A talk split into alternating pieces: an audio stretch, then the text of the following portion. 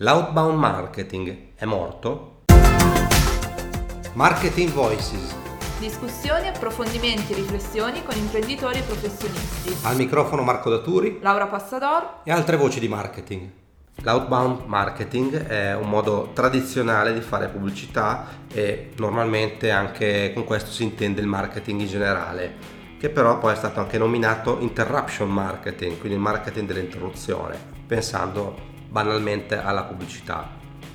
Il, eh, l'outbound esiste da tanti anni e ehm, negli anni ha sviluppato una comunicazione a senso unico, quindi dal dall'azienda al, al pubblico e eh, per farlo siccome sono aumentati le voci eh, di marketing il, la lotta è andata poi sul volume quindi ogni azienda ha cercato di urlare più forte per farsi sentire. Questo ha creato un grande casino e eh, tra urla la gente poi è scappata la folla è scappata. Esatto sono fuggiti. E eh, parliamo in questo caso appunto del, so, degli, degli, spot pubblicitari, televisivi, degli spazi sui giornali, dei passaggi radio o di altre forme tipo il telemarketing, dei pop-up, dei banner. Oppure quando andate nei centri commerciali che ci sono quegli addetti che vi fermano proprio a forza e vi cercano di darvi il gadget e di vendervi un servizio telefonico più che altro. Esatto. L'icona, tanto per dire, per rendere l'idea dell'outbound marketing, è proprio il megafono Successivo e contrapposto all'outbound c'è l'inbound marketing, con l'obiettivo principale di far sì che sia invece l'utente a cercare l'azienda, quindi non si va più ad urlare ma si attrae l'utente. L'utente si attrae appunto creando contenuti su piattaforme come blog, profili social oppure tramite anche video tutorial che sono tutti molto più economici rispetto a spot televisivi oppure spazi sui giornali. Um, la forza dell'inbound marketing è che se lo facciamo correttamente colpirà il nostro pubblico target con un'efficacia maggiore. Eh, e non, non, esageriamo quando diciamo che l'inbound marketing è come un magnete che attrae gli utenti. E qui la nuova icona che appunto non è più, non è il, più megafono. il megafono ma il magnete. E mentre col megafono si va a colpire tutti, quindi gli spot televisivi vengono visti da tutti, col magnete si attraggono soltanto i clienti che sono realmente interessati a quel servizio. Per esempio, se un, se un visitatore ha un'esigenza cerca su Google, non lo so, eh, avvocato per separazione a Milano, troverà tra i risultati il tuo legale.it che offre servizi di separazione a Milano e quindi che risponde a un suo bisogno specifico. Ma non si avrà nessuna pubblicità su chi non è interessato a questo tipo di servizio, naturalmente. Tutti noi di base odiamo la pubblicità e quindi bisognerebbe cercare di non essere più così pesanti ed insistenti perché la maggior parte degli annunci comunque che vediamo eh, non sono magari interessanti per noi. Eh, l'outbound ha sempre cercato un po' di risolvere questo problema, ma per quanto ci provi eh, magari non riesce a risultare così funzionale o interessante per quella persona in quel dato momento.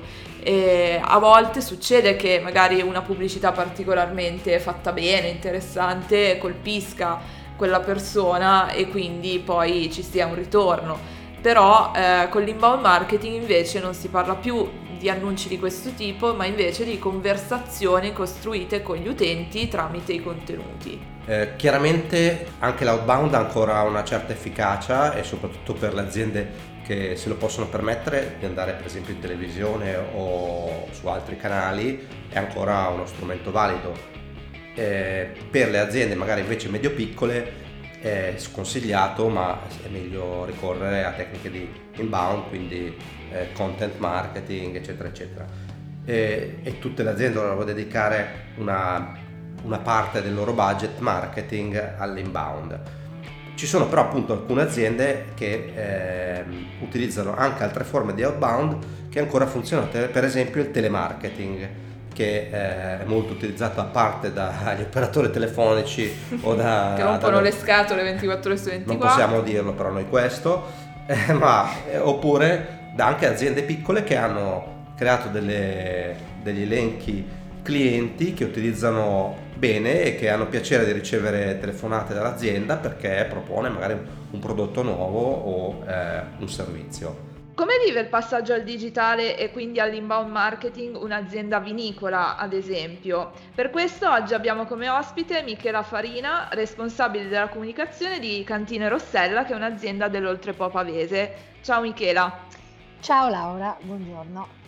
Allora, mm, finora Cantine Rossella eh, ha utilizzato un canale tradizionale di outbound come il telemarketing per la vendita e il contatto con i clienti. Invece ora che state affrontando un processo di digitalizzazione, come lo state vivendo? Eh, stiamo vivendo questo passaggio come un passaggio, un cambiamento importante da una fase ad un'altra. Già in passato avevamo vissuto un cambiamento nell'utilizzo di strumenti, diciamo, diversi e aveva costituito un cambio di marcia soprattutto in termini di ritmi di lavoro, parlo di un, una ventina d'anni fa. E questo momento lo stiamo un po' vivendo allo stesso modo come un cambiamento quasi epocale e ci piace anche pensare che sia un riflesso dell'opportunità che abbiamo di eh, in qualche modo sentire visiona- supervisionare anche i cambiamenti in seno proprio alla nostra utenza. No? Col fatto che abbiamo questo contatto diretto riusciamo forse anche a cogliere delle esigenze che cambiano col passare del tempo.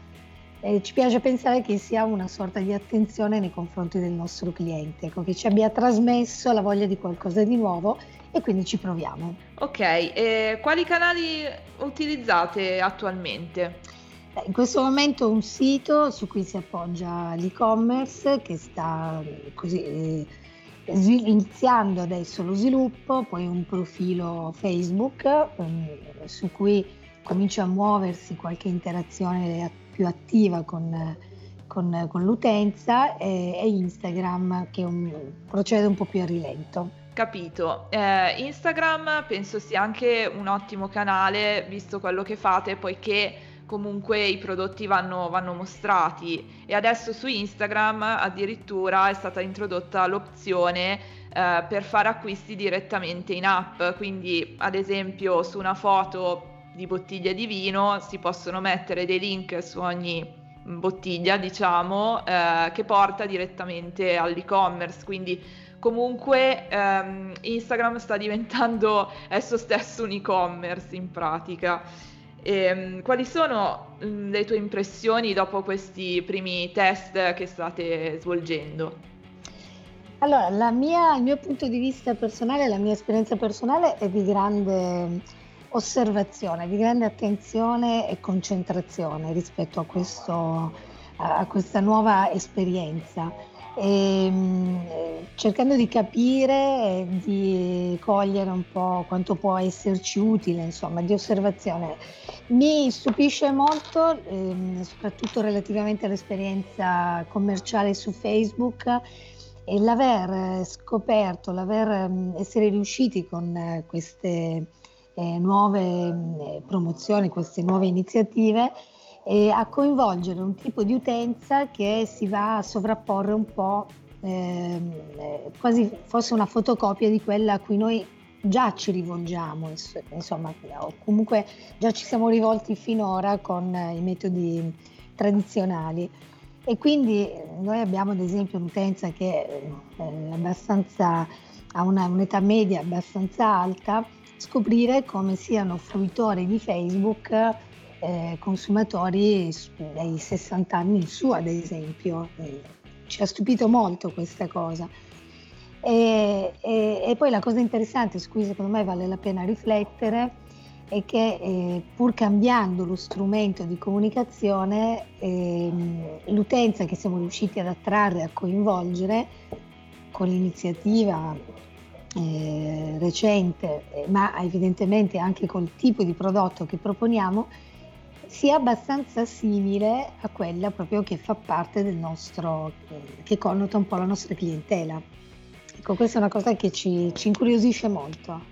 Eh, questa è anche una testimonianza importante perché mh, vuol dire che comunque in generale la popolazione si sta digitalizzando sì. anche dopo una certa età, insomma, non sì. è più solo dominio dei giovani, diciamo così, ma eh, ci sono persone anche magari ultra sessantenni. L'altro giorno, ad esempio, visto che stiamo facendo un podcast, mi è capitato di leggere che la maggioranza dei fruitori ha più di 60 anni, ad esempio, che è una cosa strana perché fino adesso di solito la fascia di ascoltatori maggiore era diciamo più giovane dai 25 ai 34 comunque anche più giovani per cui mh, diciamo che è una tendenza che stiamo vedendo che eh, ci si sta sempre più digitalizzando anche dopo una certa età, forse perché si ha anche tanto tempo libero e quindi ci si incuriosisce verso anche questi strumenti. Beh, ehm, in effetti relativamente a Facebook leggevo da qualche parte che i principali utenti sono un po' più avanti con gli anni, che i ragazzi ad esempio lo snobbano un po' esatto, i, i ragazzi si stanno mm. spostando su piattaforme su un po' più sì. eh, giovanili, diciamo. Esatto, esatto. E, ehm, come fate mh, mm, però a trasmettere la vostra value proposition in digitale, visto che solitamente un vino va gustato? Eh, quindi mi chiedevo se accosterete al digital anche attività offline come per esempio degustazioni. Allora, questa domanda del come si faccia a vendere eh, il, questo prodotto più che a scatola bottiglia chiusa è una domanda che ci viene posta da sempre. Eh, anche lavorando al telefono in effetti è spontaneo pensare ma come si fa a vendere il vino senza assaggiarlo? Quando mh, mm, si affronta questa questione, noi l'affrontiamo anche quando facciamo i corsi di formazione ai nostri venditori, e cerco sempre, propongo sempre un, un ribaltamento del punto di vista. No? E, ecco, eh, porto l'attenzione sul fatto che quando andiamo, decidiamo di fare un acquisto o ci troviamo a fare un acquisto senza averlo prima deciso, quindi in un canale di vendita eh, più ordinario, tradizionale come un negozio, un supermercato. E in effetti la decisione, cioè l'elemento che ci porta a decidere di fare un acquisto, parlando di vini, a meno che non ci si trovi in una fiera dove sia prevista una degustazione, in effetti non, non assaggiamo il vino prima di acquistare la bottiglia. Solitamente siamo coinvolti dall'etichetta o dalla grafica o magari dalla quantità di informazioni che riusciamo a ricavarne, a seconda poi anche della competenza che possiamo avere, mm, ma mm, di sicuro non lo assaggiamo nella maggior parte dei casi. in realtà questa, eh, questa considerazione si può fare anche per tanti altri prodotti. Quindi noi pensiamo sempre che in realtà l'acquisto sia deciso mm, su un atto di fiducia quasi, no? Cioè io decido di lanciarmi, eh, decido di, di, fare questo acquisto. E quindi in effetti questo atto di fiducia si può riprodurre anche eh, utilizzando il telefono o in questo caso altri canali come Facebook ad esempio o altro. E, e poi è chiaro, dipende dalla capacità di coinvolgere eh, l'utente eh, finora al telefono eh, c'era una sorta di binomio tra eh, utilizzo magari eh, di un tipo di, eh, di, comunicazione vocale che trasmettesse rassicurazione e competenza e anche di, eh, di contenuti, no? quindi che riflettessero le competenze dei nostri operatori, utilizzassero la tecnica dell'ascolto per capire di cosa può avere bisogno o voglia l'utente e solitamente si riesce a, a coinvolgere e incuriosire il cliente, quindi anche senza un assaggio. Poi sicuramente noi abbiamo negli anni eh, proposto degustazioni, momenti di incontro, ad esempio siamo sponsor di Casa Merini, eh, che è uno spazio di creativi eh, che svolge la sua attività a Milano. E periodicamente siamo presenti con delle degustazioni guidate, quindi è capitato sia in passato e ci auguriamo che possa capitare anche in futuro di organizzare anche degli incontri con clienti di questo tipo. Capito, va bene, io ti ringrazio per questa intervista Grazie e ti saluto. Grazie, ciao.